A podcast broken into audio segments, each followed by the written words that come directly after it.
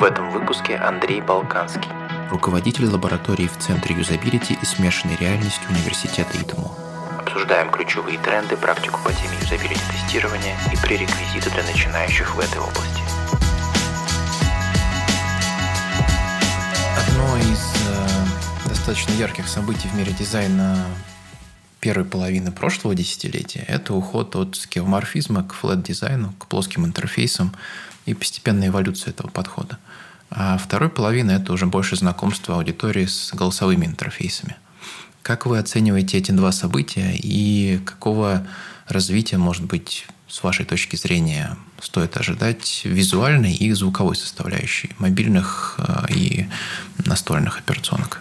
А по поводу скевоморфизма у нас буквально, сейчас скажу, нет, уже не буквально, уже довольно, получается, давно, в две тысячи семнадцатом году на образовательной программе магистерской была защищена выпускная работа, в которой студент как раз-таки задавался вопросом о когнитивной нагрузке и сравнивал флэт-дизайн и, ну, назовем это старый дизайн. Я не думаю, что Весь, весь до флэт-дизайн можно отнести к скевоморфизму, потому что, например, интерфейс в стиле Windows девяносто восемь, ну, лично я не назвал бы его скевоморфным уж совсем, mm-hmm, да? Mm-hmm. Вот, но он был, скажем так, выпуклым. Вот. И сравни- сравнение в этой работе, которую провел студент, показало, что, как ни странно, флэт-дизайн создает большую когнитивную нагрузку, то есть работать с ним тяжелее. А тяжелее, конечно, не в том плане, что пользователь интерфейса флетового там обливается потом, ничего не понимает. Это, конечно, нет, но работать с флет-дизайном тяжелее. Вот. И сейчас мы э, с вами видим, что, например, флет-дизайн в духе Windows восемь такой совсем-совсем флет. Да? Потому что, если я не ошибаюсь, родоначальником, э, ну, назову это так, тотального плоского дизайна э, были именно Microsoft, и э, реализован он был в Windows восемь. Где было совершенно все плоское, где очень многие элементы управления были просто надписями, на которые надо было щелкать. И сейчас то, что мы видим, например, в Material Design, в гугловском, это все-таки не такой вот тотальный флэт. Там есть некая объемность. То есть все равно проектировщики интерфейсов отошли от полностью флэт-дизайна. И я бы сейчас уже... Ну, даже если взять там Android десять, тоже, ну, я бы не назвал его полностью флетовым, mm-hmm. полностью плоским. Там все равно есть уровни, и если мы почитаем гайдлайн к Material Design, там как раз прописаны все вот эти вот графические, ну, я так назову это своими словами, графические ходы по обеспечению некоторого количества уровней.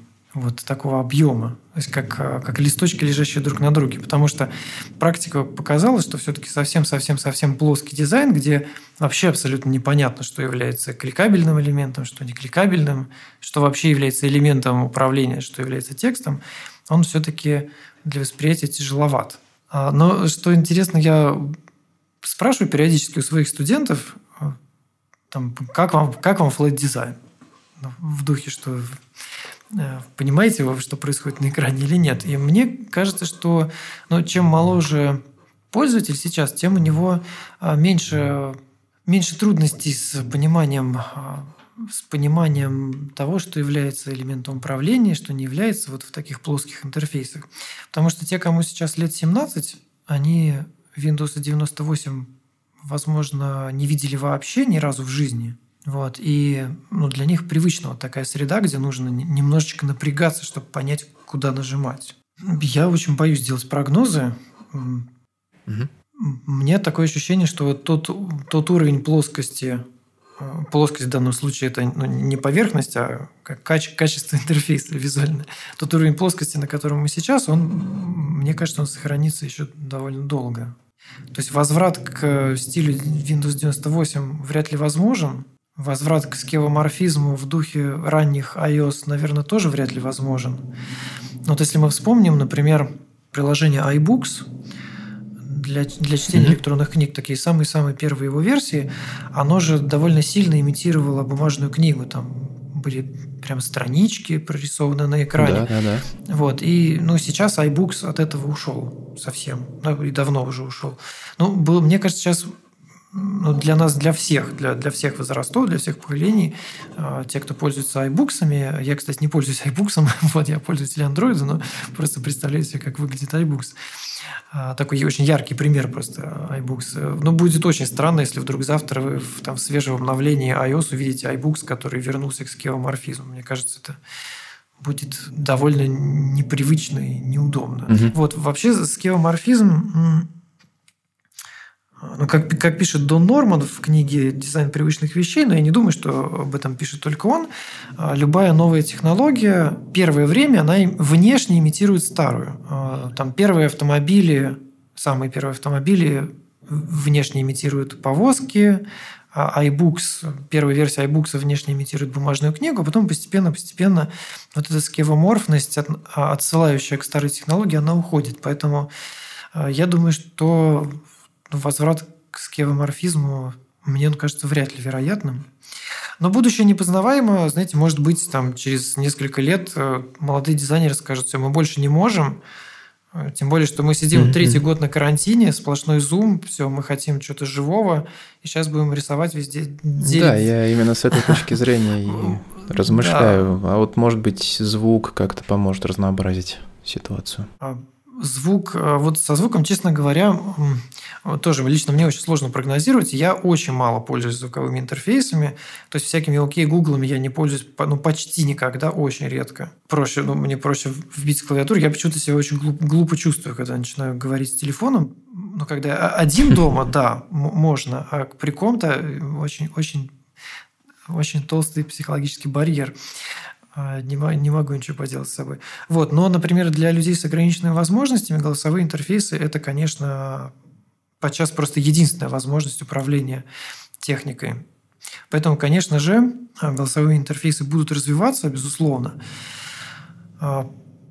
потому что направление под названием accessibility, доступность, или universal design еще его называют, там, design for all, дизайн для всех, направление, mm-hmm. которое подразумевает все больше и больше активное вовлечение, вовлечение в нормальную социальную жизнь тех, кто раньше был из нее в большей или меньшей степени выключен по причине физических ограничений каких-то.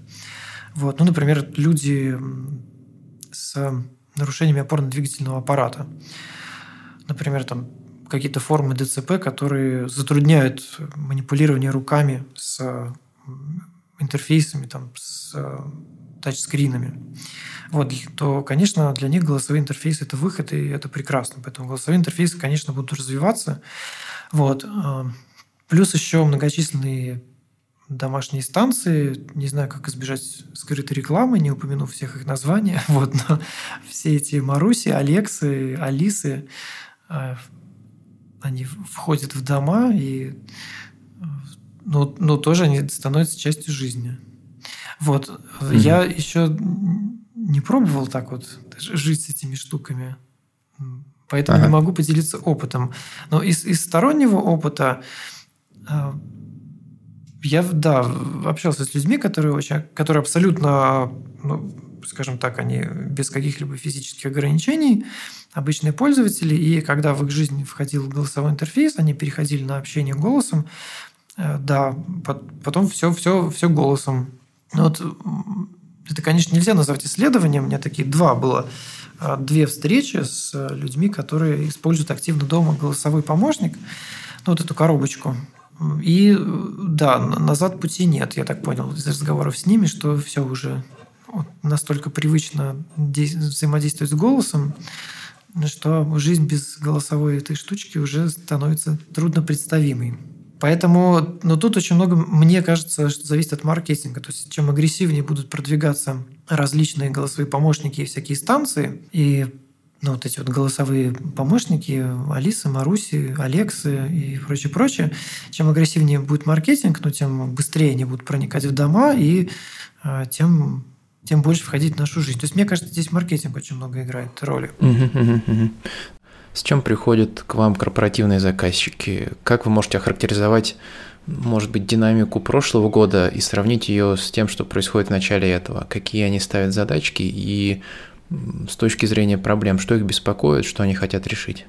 Корпоративные заказчики приходят, как правило, с однотипными задачами. Это юзабилити-тестирование веб-сайтов.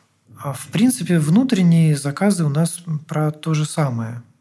В какие-то исследования, ну, такие более, более научные, они уже у нас могут быть там про разные, но корпоративные заказчики – это юзабилити-тестирование веб-сайтов. То есть здесь такая классика юзабилити-лабораторий. Угу. Вот. Динамика прошлого года, ну, в прошлом году... В прошлом году у нас лаборатория немножко покрылась пылью, потому что мы все сидели дома на карантине. Вот, все обучение ушло в офлайн, даже студенческие... Ой, в онлайн, простите. Даже студенческие проекты и студенческие юзабилити-тесты даже были онлайн. Вот, поэтому прошлый год его очень трудно оценивать, он был форс-мажорный. Этот год у нас начался с активных внутренних проектов. У нас сейчас никаких корпоративных проектов нету. Вот у нас сейчас... несколько внутренних проектов внутри ИТМО, и еще осенью, тем не менее, успели, мы успели осенью сделать одно исследование, даже очное, вот до, до того, как ИТМО ушел на полный карантин, это было в ноябре, если я не ошибаюсь, мы ушли на полный карантин, вот мы осенью успели еще одно внутреннее исследование провести. Вот, поэтому сейчас у нас, сейчас мы заняты плотно внутренними заказами. Угу. А расскажите подробнее об этом. Осенью мы делали тестирование первого прототипа «Аватара ИТМО». Это проект, с ним можно знакомиться по адресу аватар точка итмо точка ру. Проект направлен на создание цифрового помощника для студента и для сотрудника. Вот, то есть это очень амбициозный проект. Наверное, лучше про него действительно почитать на сайте, но вкратце это создание, ну, такого, ну, действительно, не скажешь лучше, цифровой помощник. То есть помощник в прямом смысле. Он мало того, что он будет там напоминать о занятиях по расписанию, он будет еще помогать формировать образовательные траектории, направлять на какие-то мероприятия и вообще выстраивать, помогать выстраивать студенту образовательную и, возможно, даже карьерную траекторию. Вот, такой очень-очень амбициозный проект. И в сентябре или... Ну, сентябрь-октябрь, начало осени было тестирование такого самого-самого-самого первого прототипа. Это было мобильное приложение. Вот, и мы его тестировали очно, еще очно даже в лаборатории. И затем Затем уже поздней осенью была вторая фаза тестирования уже следующего этапа. Прототип, он уже оброс немножко большим функционалом. И ИТМО организовывал хакатон, посвященный как раз-таки цифровым помощникам. И в рамках этого хакатона у нас было двухдневное исследование на двадцати, кажется, добровольцах вот этого второго уже прототипа. Мы делали, если в первом случае мы делали такой классический юзабилити-тест, лабораторный. То есть люди приходили в лабораторию и там выполняли ряд заданий с приложением, с прототипом. А то во второй фазе мы делали дневниковые исследования. Добровольцам давался на два дня дистрибутив, они ставили его себе на телефон. Как бы жили, жили с ним два дня, выполняли задачи mm-hmm. в, в, этом, в этом приложении. И затем у нас было три анкеты через Google Формы. Первую анкету люди заполняли в течение первого дня. То есть им нужно было реагировать на любые, любые как бы впечатлительные ситуации, на любые ситуации с приложениями, которые их впечатлили позитивно или негативно. Я немножко неправильно сказал. У нас было две анкеты не на два дня. У нас была одна анкета на негатив, вторая анкета на позитив. То есть в течение двух дней люди заполняли. Ну, когда что-то, например, их приятно поражало в этом приложении. Ух ты, как замечательно, какая прекрасная функция, я так давно этого ждал. То mm-hmm. они открывали анкету, мы их назвали «Радость» и «Гадость». Они открывали анкету «Радость» и записывали, вот что случилось, что их порадовало, когда это, где это произошло, в каком контексте, в каком окружении, какую задачу они выполняли, ну и как это в свободной форме впечатление. Вот. А когда, наоборот, они сталкивались с каким-то ну, чрезвычайно их раздразившим функционалом, какой-то ошибкой, багом, ну, чем угодно, что вывело их из себя. Мы так сформулировали, что когда вы сталкиваетесь с чем-то, что в приложении вас выводит из себя, то заполните вторую анкету. Ну, там схема такая же. Нужно было описать, что случилось, в каком контексте, что, что, какую задачу выполняли в этот момент и что, собственно, раздразило. Вот. И затем в финале была такая суммирующая анкета. Там было несколько вопросов.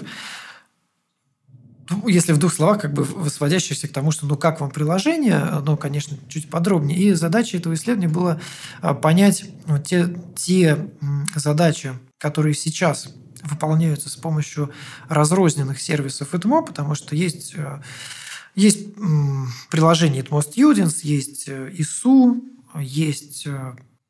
Что у нас еще есть? В общем, у нас есть целая... Есть группа ВКонтакте многочисленная, вот слова-то mm-hmm. я не приметил. То есть, есть несколько такие разрозненные разные приложения, веб-сайты внутри семейства ресурсов ИТМО, и нужно было понять вот это вот приложение «Аватар ИТМО», оно заменяет собой все, все это семейство или же нет, или людям про, или как бы разницы особой нету, или людям вообще проще пользоваться этими раз, разрозненными семействами.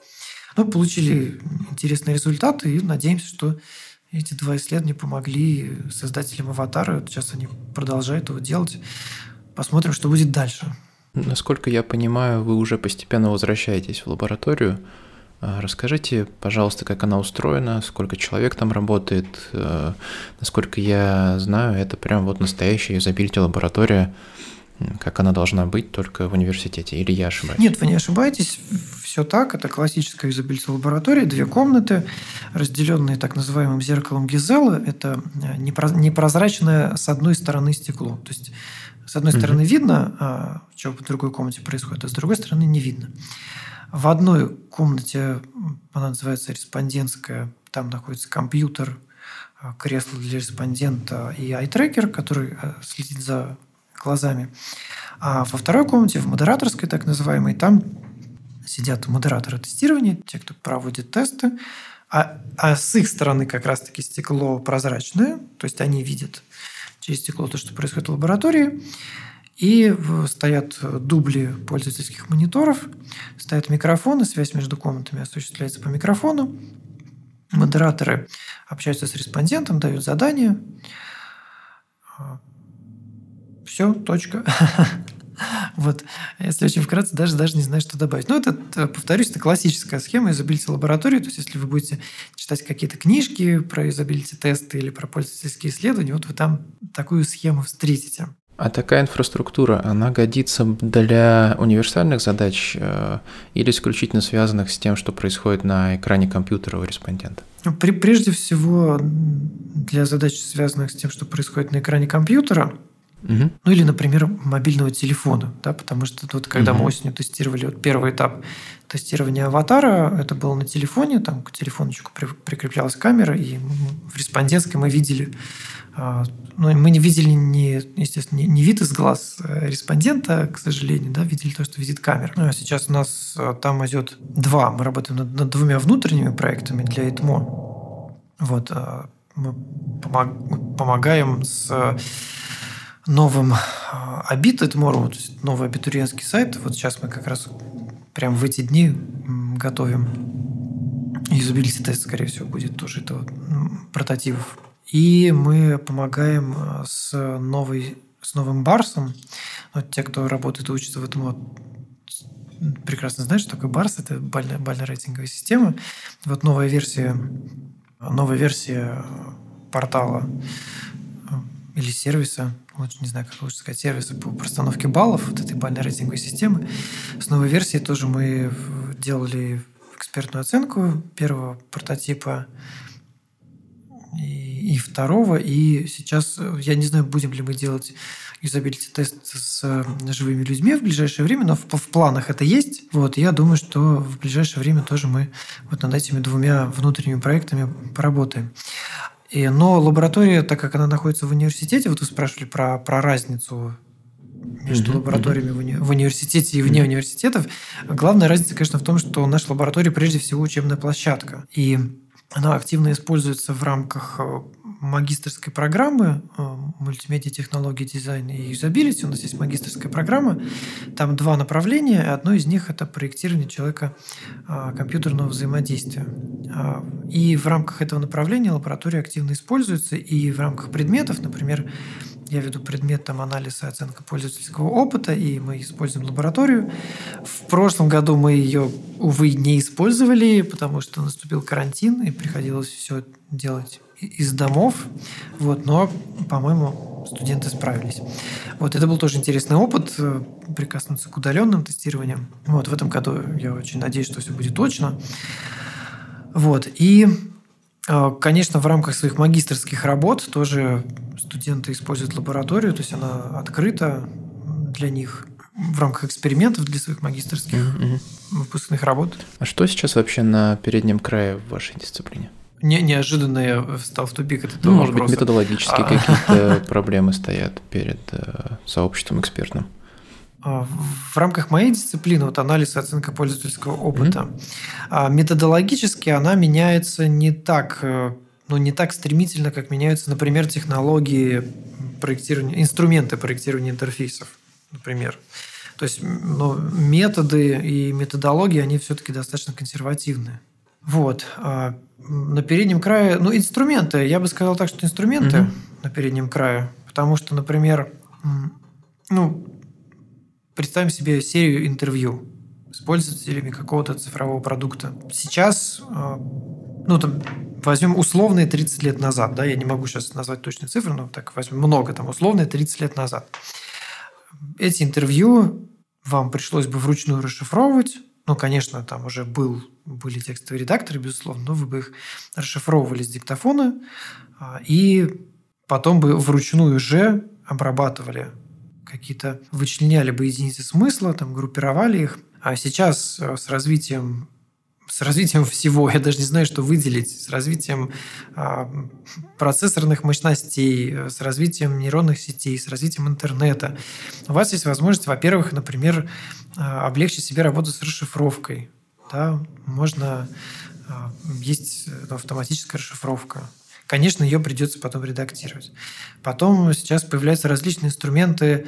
Ну, не то чтобы они претендуют на извлечение смыслов, эта задача ну, пока что непредставимая, но, по крайней мере, все равно обработка результатов интервью, то есть массивы текста уже расшифрованные, но есть инструменты, которые про- пробуют извлечь, ну, по, скажем, скажем, это, извлечь смыслы. По-человечески это выглядит как извлечение смыслов. На самом деле это, конечно, извлечение каких-то повторяющихся элементов, там, определенных грамматических структур и так далее, и так далее. Вот. Но это, конечно, значительно облегчает работу исследователям. Вот. А что касается именно юзабилити тестирования, ну, здесь все то же самое, потому что проводится, все равно мы проводим такие микроинтервью во, во время юзабилити тестов. Вот. Ну и тоже я вот упомянул, например, там, Google анкеты. Да, они же, мы уже так привыкли к этим бесплатным и доступным инструментам для проведения, например, анкетных опросов. Вот. Но, там, не знаю, лет десять назад, ну не десять, наверное, чуть побольше, лет двенадцать назад, да, жизнь была еще без них. Вот, поэтому инструменты, на переднем крае инструменты, я бы mm-hmm. сказал. Но это мое, мое личное mm-hmm. впечатление, потому что, повторюсь, методологические исследования э, довольно консервативны. Почему? Ну, потому что человек как вид, он такой же, каким был сто лет назад. Просто мы сейчас больше знаем о его психике. Вот, но... Но это... Человек меняется не, не так быстро, как технология. А вот технология меняется быстро, да. Поэтому там те же самые методы исследования вы сейчас проводите на другом инструментарии и в значительно более короткие сроки. Расскажите подробнее о программе, что с точки зрения вот как раз фундаментальных знаний стоит освоить ю экс ю ай специалисту и на чем держать фокус с точки зрения, может быть, практики освоения практических инструментов. Ох, да, вопрос, вопрос, могущий породить священные войны в комментариях. В комментариях. Я бы сказал, что начнем с магистерской программы. Да, у нас тут два вопроса в одном получается. Про магистерскую программу и про то, что стоит освоить ю экс ю ай-специалисту. А магистерская программа ставит своей целью дать фундаментальные знания в области человеческой психологии в контексте человека-машинного взаимодействия, в, в области методов исследования, то есть познакомить студентов с тем, что такое научный метод и как проводятся качественные и количественные исследования. Мои дисциплины посвящены качественным исследованиям. Одна из них так и называется — качественные методы исследований, и вторая дисциплина, которую я веду в рамках этой программы, — анализ и оценка пользовательского опыта. Это тоже качественные методологии. Вот. И количественные исследования, ну, тут ну, статистика, попросту говоря. Вот тут для исследователя необходимые, необходимые знания. По моим впечатлениям, это то, от чего студенты плачут больше всего на нашей магистерской программе. Наверное, мне кажется, это самый трудный предмет — количественная, количественная обработка экспериментальных данных. Но он, наверное, один из, если не самый, то точно один из самых необходимых. Вот. И фундаментальные знания в области дизайна, в области графического дизайна. Здесь есть некоторая сложность, потому что к нам приходят в магистратуру разные студенты с разным прошлым опытом после разных бакалавриатов. Те из них, кто приходит на нашу магистерскую программу после наших же бакалаврских программ, у них уже есть фундамент дизайнерский, и им проще. Вот дизайнерский фундамент за эти два, ну, фактически полтора года магистратуры, потому что последние полгода – это уже написание выпускной работы, дать труднее всего. Вот, как ни странно, но получается, что я вот сейчас сам говорю это и удивляюсь своим словам. Получается, что ну, за год научить основам статистики проще, чем за год научить основам графического дизайна. Mm-hmm. Вот. И, но, тем не менее, цель такая есть.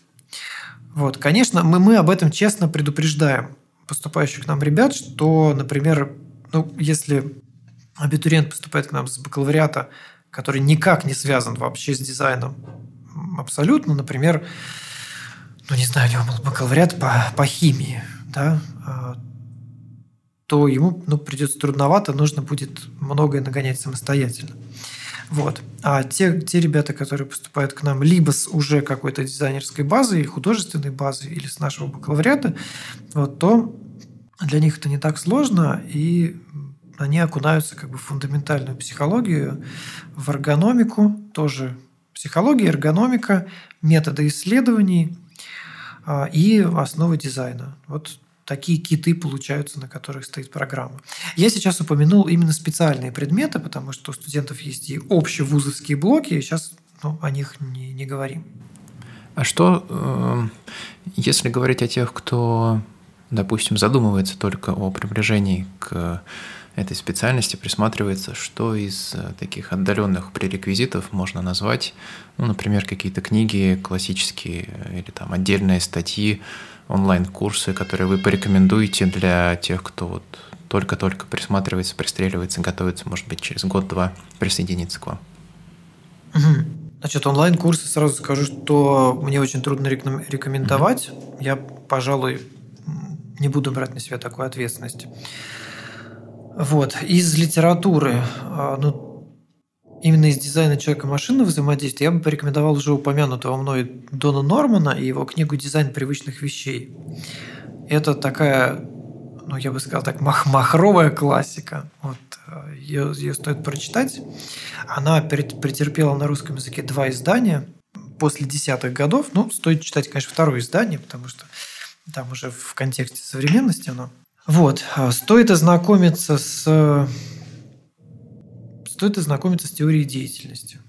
Это советская психологическая школа, теория деятельности Леонтьева. Как бы странно это ни прозвучало, и, ну, может быть, это кажется несовременным, но я дерзну сказать, что теория деятельности лежит в основе очень многих методологий проектирования интерфейсов и методологии пользовательских исследований. Ну, просто она лежит там неявно, но, скажем так, если вы познакомитесь с теорией деятельности, то вы ее неожиданно узнаете в различных фреймворках популярных. Вот. И фундаментальная литература по дизайну тоже очень сложно рекомендовать, потому что я скажу области, то есть с чем стоит ознакомиться. Стоит прокачать себя по типографике. Типографика – это дисциплина, предметом изучения которой является шрифт и текст. Верстка текста. Не дизайн шрифта, это все-таки совершенно отдельная область, а именно вот работа с текстом, верстка. То есть осознанная работа, осознанный выбор шрифта, осознанная работа с буквами. Это важно. Основа цвета. Но из фундаментальной литературы по цвету я бы порекомендовал Йоханнеса Иттена и его книгу «Искусство цвета». Это, этой книге уже почти сто лет, но это такая просто фундаментальная, фундамент, такой фундаментальный фундамент, вот, что нельзя его не порекомендовать. Она в некоторых моментах с ней вот сейчас, наверное, уже можно спорить, вот, но все равно дерзну ее порекомендовать. Йоханнес Иттен «Искусство цвета». По типографике, по типографике книг много. Я вот сейчас даже не возьмусь какую-то назвать одну, тем более, что очень сильно меняются технологии, и, например, книжки, хорошие фундаментальные книжки по типографике, написанные там двадцать лет назад, они, например, совершенно не учитывают экранные интерфейсы и чтение с экрана. Вот, но я бы, знаете, порекомендовал один YouTube-канал, вот с чего начать. Есть шрифтовой дизайнер Александра Королькова, работает в студии Paratype. Это одна из крупнейших, если не крупнейшая в России студия по производству шрифтов. Не единственная российская, но, пожалуй, такая самая крупная. У Александра Королькова есть YouTube-канал. Он называется «Шрифтовой блог», по-моему. Но если набрать в YouTube Александра Королькова... Вот, а я рекомендую студентам начинать знакомство с типографикой с ее книги, но ее книга «Живая типографика», она выпущена довольно давно, и ну, она уже в некоторых местах... морально устарела, то есть там не учитываются, опять же, экраны. Вот она такая книжная. Но у Александры Корольковой потрясающий блог на Ютубе. Она великолепный рассказчик, великолепный лектор. В общем, отношение к, к этому дизайнеру у меня благоговейное. Вот. У каждого из нас есть такие, знаете, заочные учителя, то есть люди, на чьих книгах и там лекциях мы воспитаны, хотя эти люди об этом не знают. Вот, вот у меня тоже таких очень много заочных учителей, и очных много, естественно, да, но мы сейчас говорим о книгах. Вот Александра Королькова – это один из моих таких заочных учителей. Вот, значит, про, про шрифт сказал, про цвет сказал, и композиция. По композиции я бы рекомендовал книжку Александра Лапина, он, к сожалению, уже умер. Александр Лапин, «Фотография как». Такой тоже неожиданная книжка по фотографии, вот, но это великолепный учебник по композиции. Называется «Фотография как» и многоточие. Автор Александр Лапин. Потрясающая книжка. Она, может быть, немножко тяжеловесной и сложноватой показаться, но она замечательная. Повторюсь, вот, как бы это ни звучало, даже странно, это книга по фотографии, вот, но там уделено композиции очень серьезное внимание, и фактически это можно назвать учебником по композиции. Вот, так что фундамент по композиции, фундамент по цвету, фундамент по типографике. И а, с, с другого крыла это психология, эргономика. По эргономике, ну, наверное, насколько мне известно, таким классическим учебником по эргономике на русском языке является книга Мунипова и Зинченко. «Эргономика» так и называется. Вот, она написана тут давно, но говорит о фундаментальных вещах. Вот. И книги по пользовательским исследованиям, их очень много. То есть, если, например, набрать в Гугле словосочетание там, user research, что-нибудь такое, то выскочит очень много литературы. Я думаю, что можно пока что этим ограничиться. То есть типографика, цвет, композиция, и с другого крыла это психология, эргономика и методы исследования. На этом все. Если беседа показалась вам интересной, поддержите нас в Apple подкастах. Первый сезон «ИТМО Research» есть на Ютубе с тайм-кодами и слайдами по содержанию выпусков.